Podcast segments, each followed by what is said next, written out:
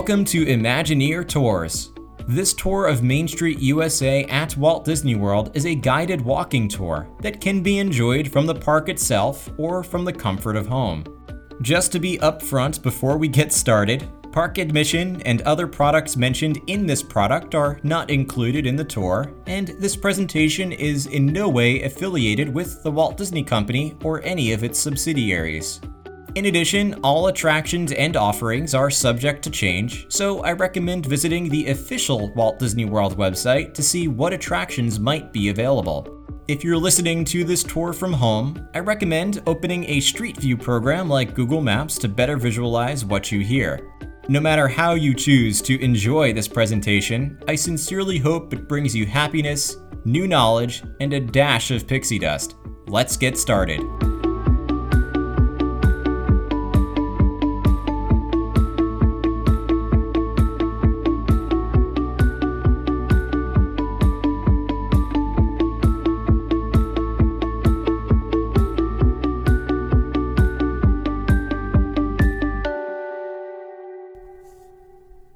Welcome to a world of fantasy and imagination.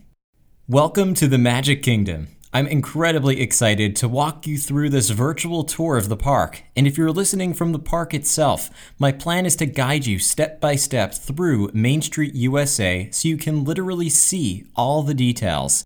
It might even feel like you're walking through the park for the very first time with this fresh set of eyes. If you're listening from outside the berm of the Magic Kingdom, I hope this tour makes you feel like you've virtually transported to the park. And I certainly encourage you to take a trip to Walt Disney World as soon as you can to experience these details in person. For those of you at the park, we're going to begin our journey just past the front gates. Find some shade in front of the Main Street train station and let's begin our Grand Circle tour. Before we move on to Main Street USA, let's take a quick look back in time. On October 1st, 1971, the Magic Kingdom opened to the public. Walt Disney World was quite different back then, and as you gaze out from the front gates of the park toward the Seven Seas Lagoon, I encourage you to think about how much the city we call Disney World has developed since then. When it opened, the Magic Kingdom was accompanied by only three resorts Disney's Contemporary Resort, Disney's Polynesian Resort, and Disney's Fort Wilderness Resort and Campground, although the last of those opened a month after the others. Epcot was still a distant dream, and the other two theme parks, two water parks, 30 resorts, Disney Springs Shopping District, and various entertainment complexes were decades from being developed. While the Walt Disney World Resort was originally set to be called Disney World, Walt's tragic passing in 1966 prompted his brother and business partner, Roy O. Disney, to dedicate the Florida project to his little brother, whose visionary mind and inspiring leadership brought this dream to life. At the Magic Kingdom's dedication ceremony, Roy took to the podium and delivered these words Walt Disney World is a tribute to the philosophy and life of Walter Elias Disney and to the talents, the dedication, and the loyalty of the entire Disney organization that made Walt Disney's dream come true. May Walt Disney World bring joy and inspiration and new knowledge to all who come to this happy place. A magic kingdom where the young at heart of all ages can laugh and play and learn together. There's so much time and attention that Walt Disney and his team contributed to Walt Disney World, and most of these details go unnoticed by the public. While that might seem impractical, Walt always believed that quality and scrupulous detail could create an experience that blurs the lines of reality and fantasy, even if the public only notices them subconsciously. My objective with this tour is to help you peel back the layers of the park to better understand and appreciate these details the stories that support them, and the decisions that brought them to life. Although I was born long after this team of artists and engineers came together to create Walt Disney World, I have been studying the Walt Disney Company, particularly the parks and resorts, ever since I was a young kid, with hundreds of visits to Walt Disney World since my first trip when I was merely four months old, a few years of experience working at Walt Disney World as a cast member, and a lifelong passion for the brand and its history. I have spent my life studying all things Disney, and I am thrilled to have the opportunity to virtually walk you through the Magic Kingdom today. Whether you're listening from the park or are vacationing vicariously through this tour, I sincerely hope you enjoy your journey through this historic and magical world of fantasy. Miles from reality. Before we head into the park, take a quick moment to think about how you got here today. Unless you're staying at Disney's contemporary resort and walked over from the hotel's front entrance, you likely got here by bus, monorail, ferry boat, or perhaps Disney's minivan service. Now take a moment to think about where you parked your car. If you flew to Walt Disney World and used Disney's Magical Express, it's probably back at home.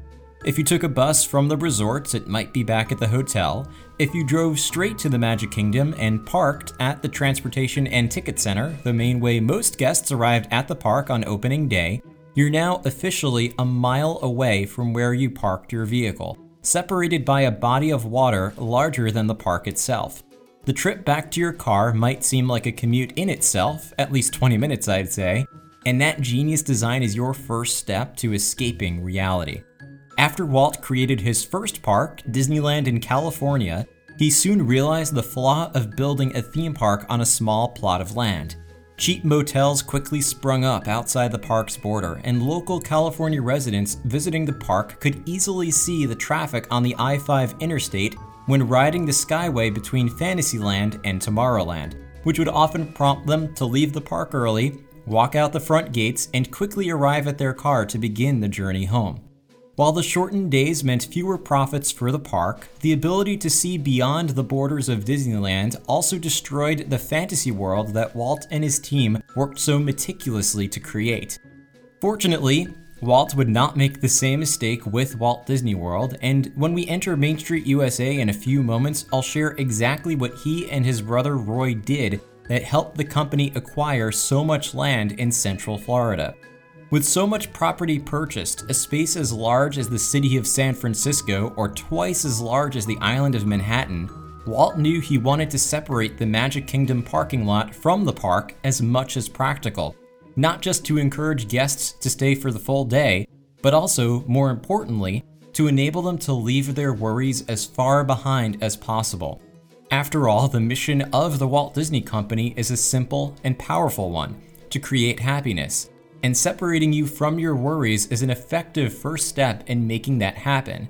While this idea might be less effective in the digital era, imagine what your experience would be like if all your digital devices were back in your car right now. That's how guests felt back in 1971. Let's now head over to the tunnels underneath the Main Street train station. As you walk over, listen carefully to the music that you hear. It's going to be a key theme of our next part of the tour, Take a quick look around, and I'll be back with you in just a few seconds.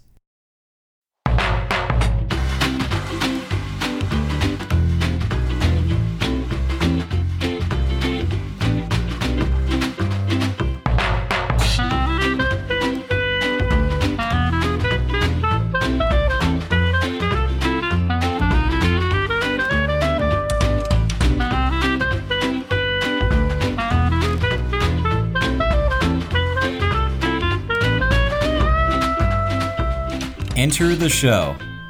Now that we're in another shaded spot, take a look around you. What do you see within the tunnel? Other than the stroller rentals, you'll probably notice various posters along the way for Magic Kingdom attractions. Attractions like Big Thunder Mountain Railroad, Splash Mountain, Happily Ever After, and other park experiences. What do you smell?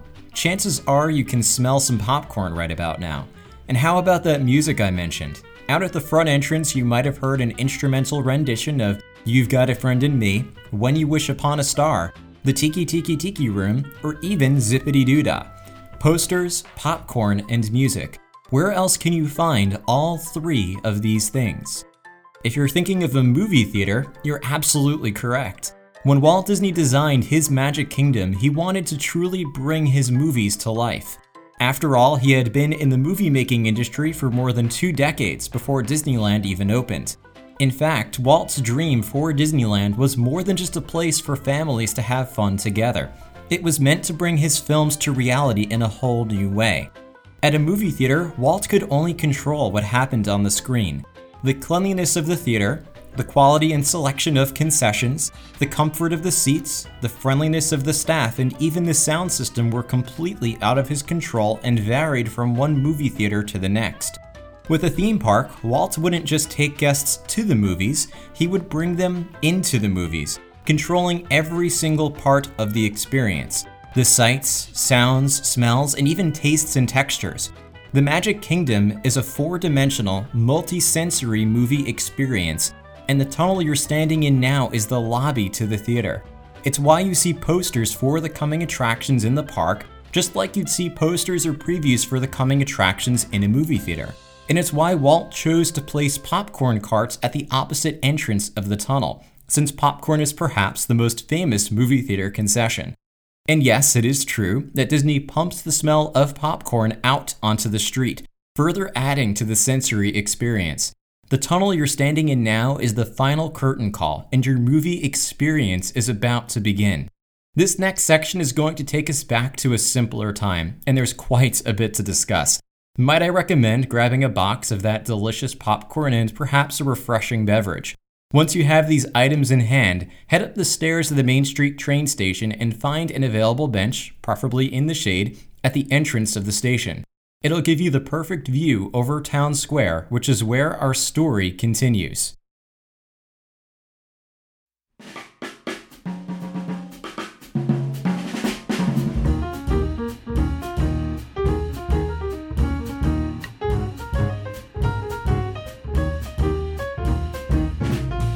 It all began with Walt.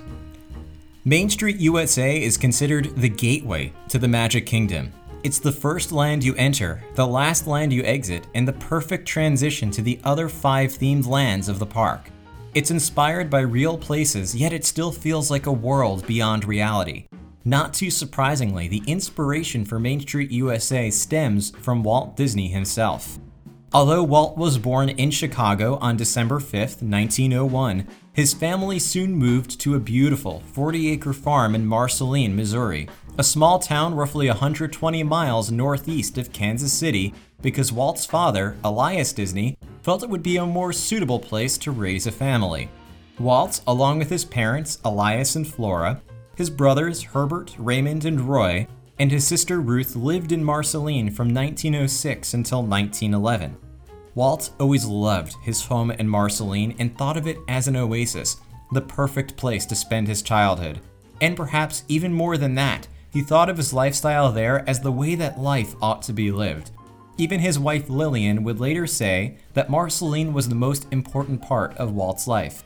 And when the business misfortunes of his father forced them to relocate to Kansas City in 1911, the loss of Marceline would become a defining moment in Walt's life. For the rest of his lifetime, Walt would try to recapture the feeling of Marceline its sense of freedom, its feeling of community, the natural splendor of its wildlife, and even its railroad. Perhaps the closest Walt ever came to recapturing Marceline was Main Street, USA. Although the town was also partly inspired by Fort Collins, Colorado, the hometown of Disney artist Harper Goff, the town more substantially encapsulates the fond, utopian feelings Walt had for his turn of the century home in Missouri. The ragtime music, the early 20th century trolleys, the horse and carriage rides, the Dapper Dans barbershop quartet, the grandiose theater, the local firehouse, the beautiful town square, the central train station, the quaint shops and restaurants, and even the cast member costumes are all inspired by Walt's memories of Marceline. Like all Disney creations, Main Street is driven by story, the story of Walt's fondest childhood memories, and executed with extraordinary attention to detail. Details that we'll take a look at more closely as we continue the walking portion of our tour. Before we get walking, though, we have to discuss the keys to the park. Did you know that the Disney parks are shaped by four keys? Of course, I'm not talking about literal keys here. The four keys are Disney's four priorities for guest experiences, both in designing the experiences and operating them on a daily basis. Whenever you buy popcorn, ask a cast member for directions, ride an attraction, watch a parade, or even just walk through the park. You're experiencing Disney's carefully crafted four keys. And we're going to see a wide range of examples of these principles in practice as we continue our tour. So, what are the four keys?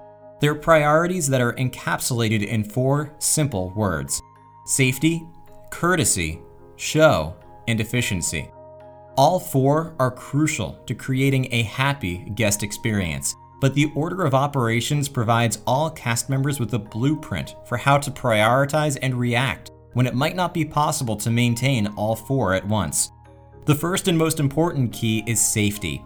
Walt Disney wanted his parks to be safe, and the company has gone through unprecedented lengths to make that possible. Aside from the obvious security measures like security cast members and bag checks at the park entrance, the Magic Kingdom was designed with some ingenious ideas for safety. First, let's look up at the top of the buildings on Main Street. You see all those beautiful flags? They're certainly beautiful, but they're not just flagpoles, they're lightning rods. With Florida being the lightning capital of the world, thunderstorms are almost a daily occurrence, especially in the summer. Thankfully, the parks are filled to the brim with lightning rods, keeping guests safe even if they can't immediately seek shelter. Next, let's look down to the pavement. It sure looks tough as concrete, doesn't it?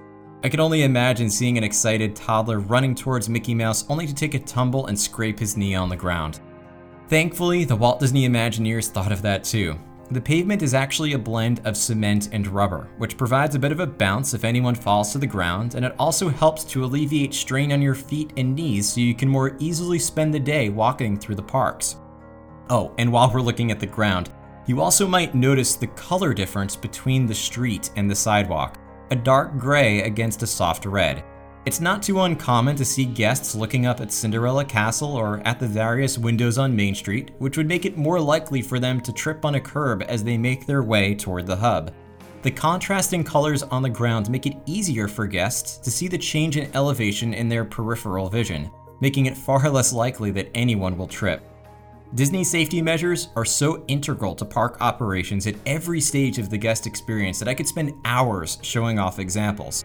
For now, I'll simply encourage you to continue looking for examples as we continue our tour.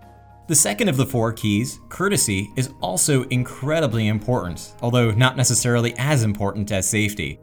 I'm sure you can think of a few possible examples when a cast member might have to forego courtesy to maintain a safe environment although the drop in courtesy is always a last resort. For now, take a quick look around and see if you can find any examples of courtesy. I'm sure many of you are probably thinking of the cast members around the park, and they certainly do embody this principle well. Disney does a fantastic job of selecting courteous cast members for the parks, and an even better job of training them to create happiness in their roles. Can you find any examples of courtesy in the design of the park? How about those trash bins? A trash bin might seem ordinary, but it's taken a step further at Disney. I think it's safe to say you've never struggled to throw out your trash at Disney. That's because there's never a bin more than 30 feet away. And yes, the company actually researched how far someone would be willing to go with their trash, and the answer they found was 30 feet. In addition, custodial cast members ensure that there's never an overflowing trash can, and even non custodial cast members are trained to pick up trash they might find on the street and throw it out in the nearest trash can, as long as the item in question doesn't pose a safety issue for that cast member. I'll show off one more fun hidden example of courtesy. Take a look down Main Street USA just beyond the edge of the last building. It's usually very difficult to see unless the park is empty, but there's a bit of a courtesy feature built into the design of the street. Remember how you feel when you walk into the park in the morning? You're full of excitement, bursting with energy, ready to take on the day. And how do you feel at the end of the day? You're likely still happy and full of joy, but perhaps a bit more tired and dreaming of resting your legs as soon as possible. If you have young kids, it also becomes a bit more challenging to push that stroller those last few hundred steps. Walt knew this would be the case, so he built a slight incline at the end of Main Street USA. Going into the park when you're bursting with energy, you will go up a very shallow incline to head toward the castle. Leaving at the end of the day, when you're at your most tired, you get a little courteous downhill slope to help you leave the park a bit easier. I'll point out the slope again when we reach the end of Main Street, where it will be a bit clearer to notice. Show is the next key, and although it's the third on the list, it's likely the most obvious of the four. We've already discussed quite a few examples of show in the design of the park, and we'll discuss many more. Show extends beyond the buildings and the rides, though. Cast members play a big role in the show. It's why cast members dress in particular costumes, use specific greetings, and in nearly every case, act in a certain way. Think about how differently a Haunted Mansion maid behaves compared to a Jungle Cruise skipper.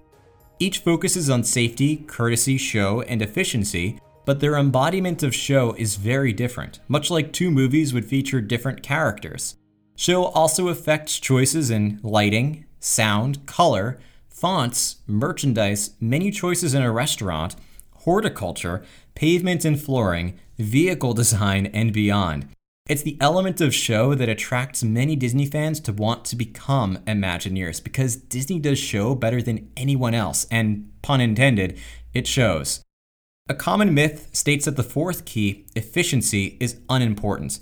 While it might not be as important as the other three keys, Disney still feels it's an important one. Efficiency is what ensures every guest has an equal opportunity to experience the park, and Disney does whatever possible to make it so. It's why the Imagineers built two Space Mountain tracks instead of one, doubling the hourly capacity for the park's most popular attraction.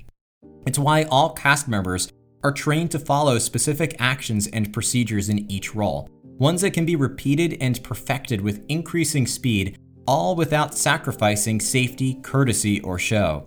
And it's why Disney added FastPass in 1999, allowing each guest to choose a handful of attractions to experience with a minimal wait. You can also imagine how important efficiency becomes when safety issues arise.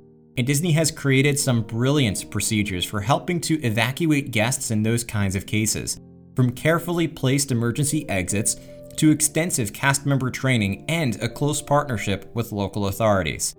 As we continue our tour, I encourage you to keep these four keys in the back of your mind and identify cases when you see one or two being prioritized, or when you can see all four existing in harmony, whether through the design of the park or through an interaction with a cast member.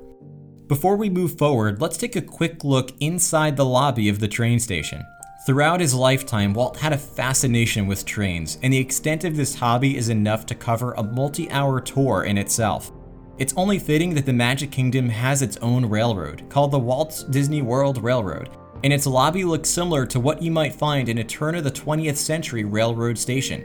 The Walt Disney World Railroad offers a grand circle tour of the Magic Kingdom, making stops at Frontierland, Fantasyland, and Main Street USA, and each train is named after a historic Disney figure.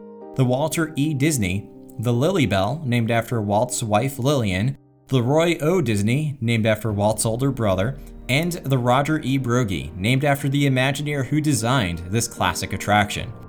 Alright, let's take a quick break and regroup for a walk down Main Street, USA. You'll find restrooms down near the fire station in Town Square if you need them, and might I recommend grabbing a drink of water and perhaps a snack for the next segment of the tour. Pause here if you need it and meet me at the bottom of the stairs of the Main Street train station.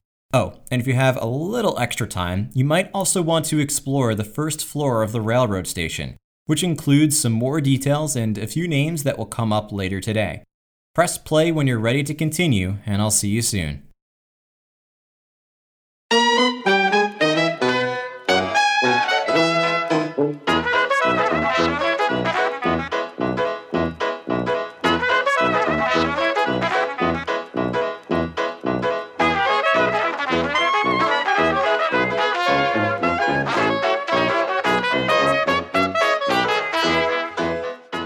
Meet me at Town Square. Before we continue, let's take a little pop quiz, and don't worry, this quiz won't be graded in any way. Take a look down Main Street, USA, and set your eyes on Cinderella Castle. How many bricks and stones were used to build this iconic structure? It might seem like a tough question, but we won't be scoring you here, so give it your best guess. Keep your answer in mind, or perhaps even write it down on your phone's notepad or a piece of paper. We're going to reveal it a little later on. For now, we're going to discuss urban planning because Disney has really taken guest experience to heart with the Magic Kingdom. Remember the four keys safety, courtesy, show, and efficiency? Effective urban planning for Disney addresses all four. In fact, Main Street USA was built with a conscious thought process as to what goes on each side of the street. By far, most of the world is right handed. If you're left handed, you share this trait with only about 10% of the world's population. Why does this statistic matter? Well, a good detective would be able to tell if you're a righty or a lefty just by observing where you place common items in your home. A righty would place a cup on the right side of a coffee table or keep a notepad and pencil on the right side of a desk, while a lefty would typically do the opposite. And because most visitors to Walt Disney World drive on the right side of the road, they also tend to walk on the right side of the street. With Main Street USA being the Magic Kingdom's only entrance and exit, this means that most guests will enter leaning towards the Tomorrowland side of Main Street and exit leaning towards the Adventureland side of the street. Fittingly, the Imagineers decided to place Main Street's shops in a way that follows this pattern. When you enter the park, you might need to pick up a stroller or a scooter, so you'll find those services are mostly on the right side of the front entrance. After you enter the park in the morning, you might realize you need a quick cup of coffee and perhaps something to eat on the go. So the Main Street Bakery is on the Tomorrowland side of the street about three quarters of the way to the hub. When you exit, you might want to purchase a souvenir on your way out, or at least Disney hopes you will, so the Imagineers placed the majority of gift shops on the Adventureland side of Main Street, and they even connected the stores over time, turning multiple shops into one giant emporium in the early 2000s. As you're leaving the park, you might need to chat with guest relations about an item you lost at the park, or you might have sent an item for package pickup at the end of the day, so they placed guest relations on the right hand side as you exit the park. From where you're standing in Town Square, you can see guest relations in the City Hall building on your left. This urban planning also had an impact on the hub, which we'll discuss when we get to the end of Main Street. Before we take a closer look at some of the specific buildings along Main Street, I promised I would share how Walt Disney and his brother Roy were able to acquire so much land in central Florida. Orlando looked very different in the 1960s. The city was much less populated, less than a third of today's population, and had much more swampland when compared to today's urban sprawl. With Disneyland's success, Walt was hoping to find a place large enough to build all the ideas he could possibly imagine. He and Roy considered a few locations, including even the Florida coastline, but ultimately settled on a plot of land roughly 25 miles southwest of downtown Orlando, nestled between I 4 and the Florida State Turnpike, the perfect intersection for travelers driving across the state. With the global reputation of the Walt Disney Company, Walt and Roy knew that any hint of the company buying land would result in a dramatic spike in the cost of their purchase. So they decided to keep the project secret calling it Project X, and they made every effort possible to cover their tracks, using fake names when staying in Florida hotels and listing various other legitimate reasons for their visit on company travel reports.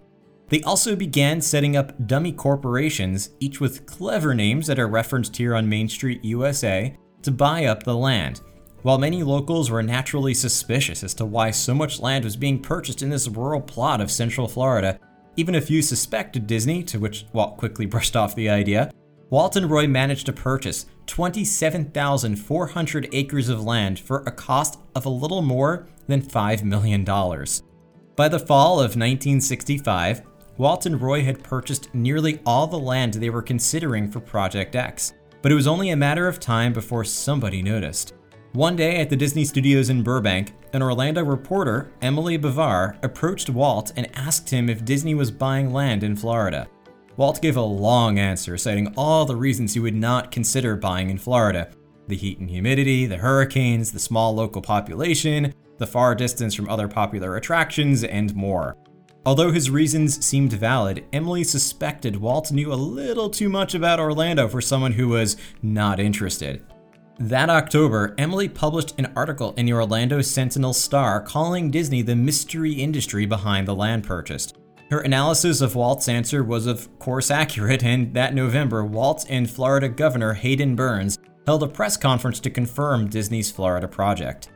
As we walk down Main Street, we'll see dozens of names in the windows. Like credits in a movie, these windows pay tribute to those who played a large role in the development of Walt Disney World and to the Disney Company as a whole. And since Disney has a sense of humor, the windows also include the names of some of the dummy corporations used to purchase the more than 27,000 acres that make up Walt Disney World. I'll be sure to point them out as we pass them by. For now, let's proceed to the theater on your right. There are a few shady spots out front, or you can head inside the entrance of the theater if you'd really like to get out of the elements.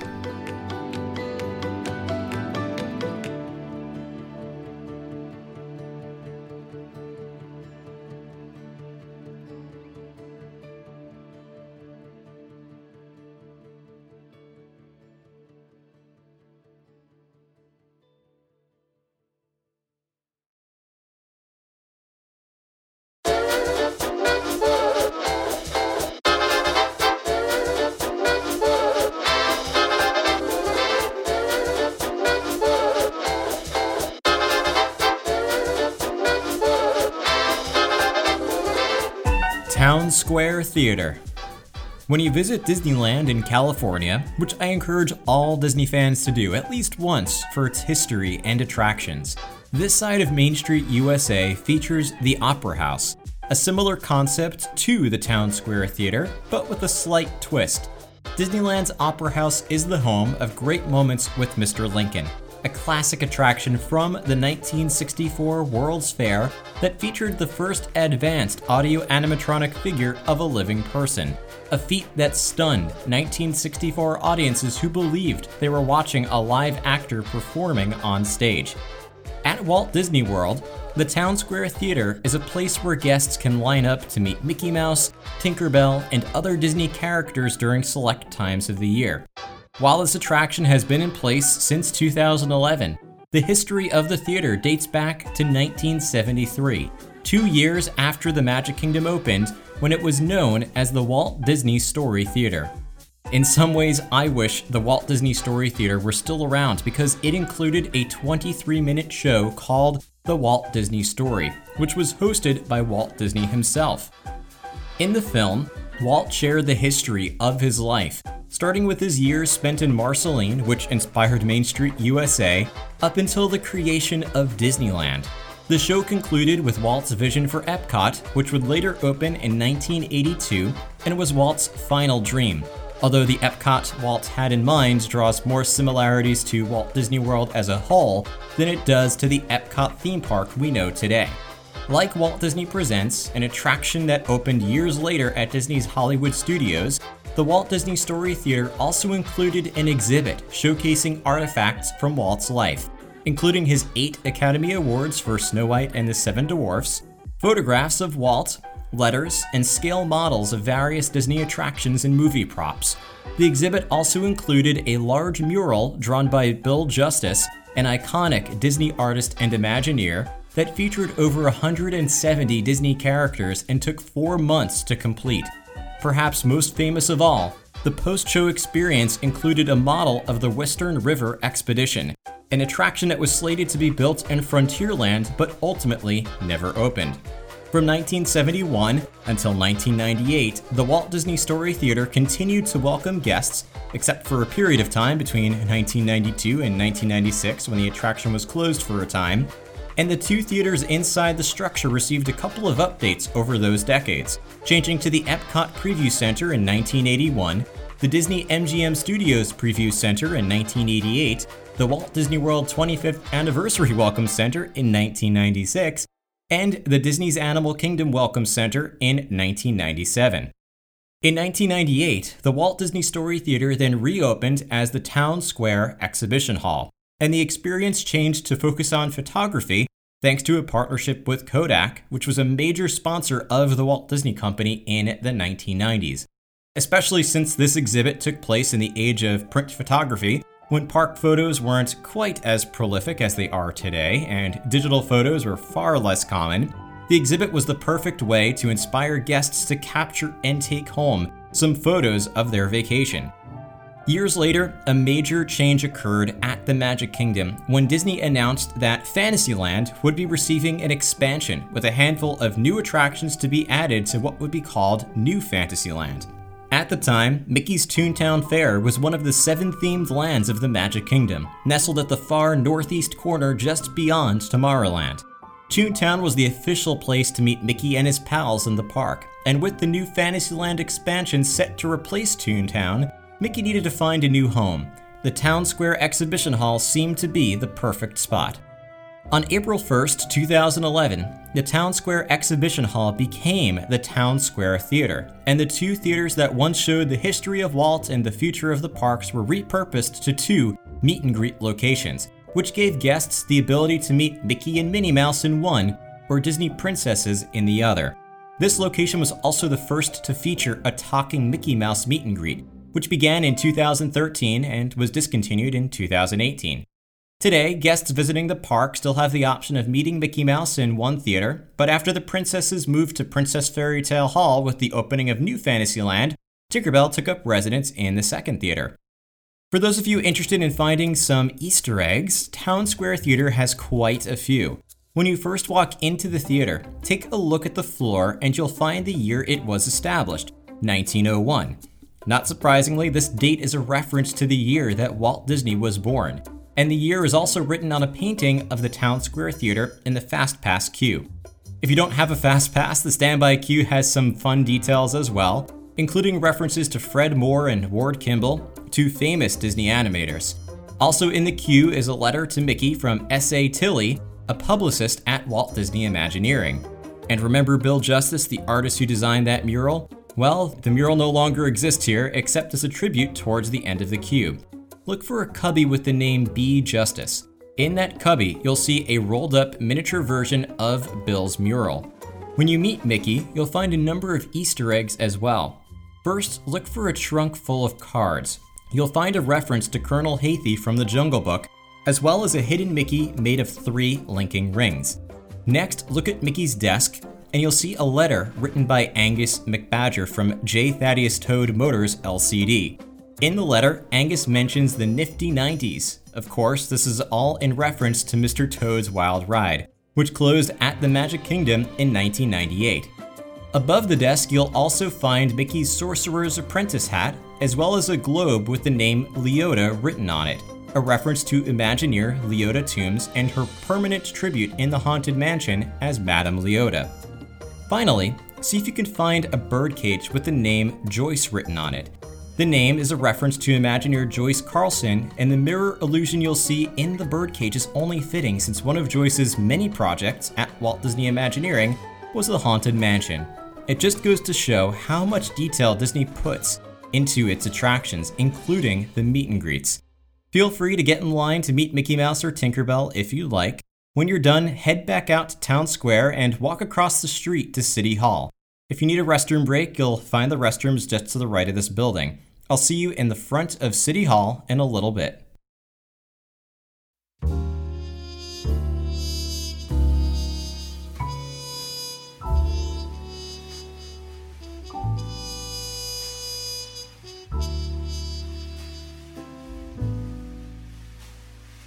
City Hall.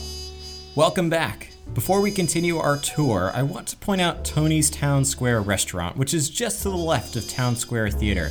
Aside from being a great place to dine for lunch or dinner, it also holds a Lady and the Tramp theme that evokes the romantic Bella Notte scene from the movie. So, why did Disney choose a Lady and the Tramp restaurant? It wasn't just for the Italian cuisine. The architecture in the film also has many similarities to Main Street USA, so the choice was a fitting one for this land. While we're in front of City Hall, I want to make sure to recognize the real VIP tour guides of Magic Kingdom. Whether you book a private Disney VIP tour or an official Disney group tour like Keys to the Kingdom, which I have done several times and highly recommend to others, these guides are all trained to provide guests with the highest level of service and they all have extensive knowledge about Disney, a knowledge that grows every day as they continue learning the organization's history. When tour guides complete their training, these cast members also receive a riding crop, a tribute to Walt's lifelong love for horses that serves as a fitting accessory to their equestrian costumes. City Hall is also the place where you can go to pick up celebration buttons, indicating that you're celebrating a birthday, anniversary, honeymoon, or any other kind of occasion or to pick up a show translator, request special services, or handle any other matter that might require some additional guest service. Disney cast members are always trained to provide the best service possible, and still, the cast members at Guest Relations receive even more training in this field. Also, take a quick look up at the roof of City Hall. You might have noticed that most of the flags on Main Street USA resemble the United States national flag. However, the flag atop City Hall is the Magic Kingdom flag, serving as another icon for guests that this building is the place to go for any guest service needs. Since a town city hall is often a governmental structure, the inside of the building includes a few nods to American history. Behind the guest relations desk, you'll find paintings of Abraham Lincoln and George Washington, as well as a painting depicting the completion of the Transcontinental Railroad. You'll also find photographs of Walt and Roy Disney, after all, every city has a picture or painting of its founders. Let's now head next door to the firehouse because it's full of even more history. Before we head inside, I want to quickly point out the flagpole in the middle of Main Street, USA. Remember those flags I talked about earlier, the ones that are actually lightning rods? Well, I left out a rather fun piece of trivia for this part of the tour. Believe it or not, none of those US flags are real. If you take a closer look, you'll notice that each one of them is missing a star or a stripe. Why would Disney choose to create fake flags for an iconic land like Main Street, USA? Well, the United States has a rather traditional code when it comes to displaying the flag of the United States. For example, the flag must be hoisted and lowered each day at sunrise and sunset, lowered in inclement weather, and set to half staff on certain federal holidays and occasions, among a long list of many other rules and procedures you can find in Title IV, Chapter 1 of the United States Code. You can imagine the work it would take just to raise and lower all of those flags each day, so Disney chose to make them simply look like the US flag instead. That brings us back to the flagpole in the middle of town square. The flag you see is indeed the real flag of the United States, the only one on Main Street, USA, and Disney has a ceremony for it every day at about 5 o'clock p.m. The Walt Disney World website describes the ceremony as follows Salute the spirit of America, say the Pledge of Allegiance, and hear the trumpet fanfare sound retreat in this daily tradition. Watch as the American flag is lowered while the Philharmonic plays the Star Spangled Banner. Members of the color guard remove the flag from the staff and fold it while guests are led in a chorus of God Bless America. Then, a special guest veteran is handed the flag, followed by a short procession down Main Street, USA. The ceremony is a tribute, a thank you to veterans for their service, sacrifice, and dedication to protecting our country. If you have not seen the ceremony before, I recommend stopping back here at about 10 to 5 in the evening. It's worth seeing at least once. Turning our attention to the firehouse, you might first notice the name posted on the top Engine Company 71. Of course, that's a tribute to the year that Walt Disney World opened. In Disneyland, California, the second floor of the firehouse is Walt's apartment, a private residence that Walt Disney had built for himself and his family whenever they would come visit the park. When Walt did visit the park, he would traditionally light a lantern in the window to let cast members know that the boss was in. And to this very day, the team over at Disneyland keeps Walt's lantern lit to let cast members know that Walt is still with us, watching to make sure his park is in optimal condition. When Walt was making plans for Disney World, he still wanted an apartment built for him and his family, but he decided on another location, one that I'll point out a little later on in the tour. As far as the second floor of Engine Company 71 is concerned, you won't find an apartment there, but no space at Disney goes to waste, and so there are a few offices up on the second floor for cast members overseeing park operations. Back on the first floor, the firehouse is now the home of the interactive Magic Kingdom park experience called Sorcerers of the Magic Kingdom. This game might be Magic Kingdom's best kept secret and costs absolutely nothing extra for park guests to participate. Guests who accept this mission, let's call them volunteers, this is a firehouse after all, are provided with a sorcerer key card, spell cards, and a map of 20 magic portals spread throughout the park. Each mission, which lasts 20 to 30 minutes, sends guests on a quest to stop some Disney villains from finding an enchanted crystal, which you can only suspect they plan to use for something truly villainous. Each time you complete a mission, you collect more spell cards, and just like a real game, the more cards you collect, the more powers at your hands. Best yet, you get to take the spell cards home with you and can bring them back on a return visit to Walt Disney World to continue playing. It's little experiences like this game that make Disney truly memorable for families. While you're getting set up with Sorcerers of the Magic Kingdom, you might also notice a large number of firehouse patches and glass cases along the walls. These are real patches that have been donated by some brave men and women working at firehouses across the country visiting Walt Disney World. See if you can spot your local department somewhere along the wall.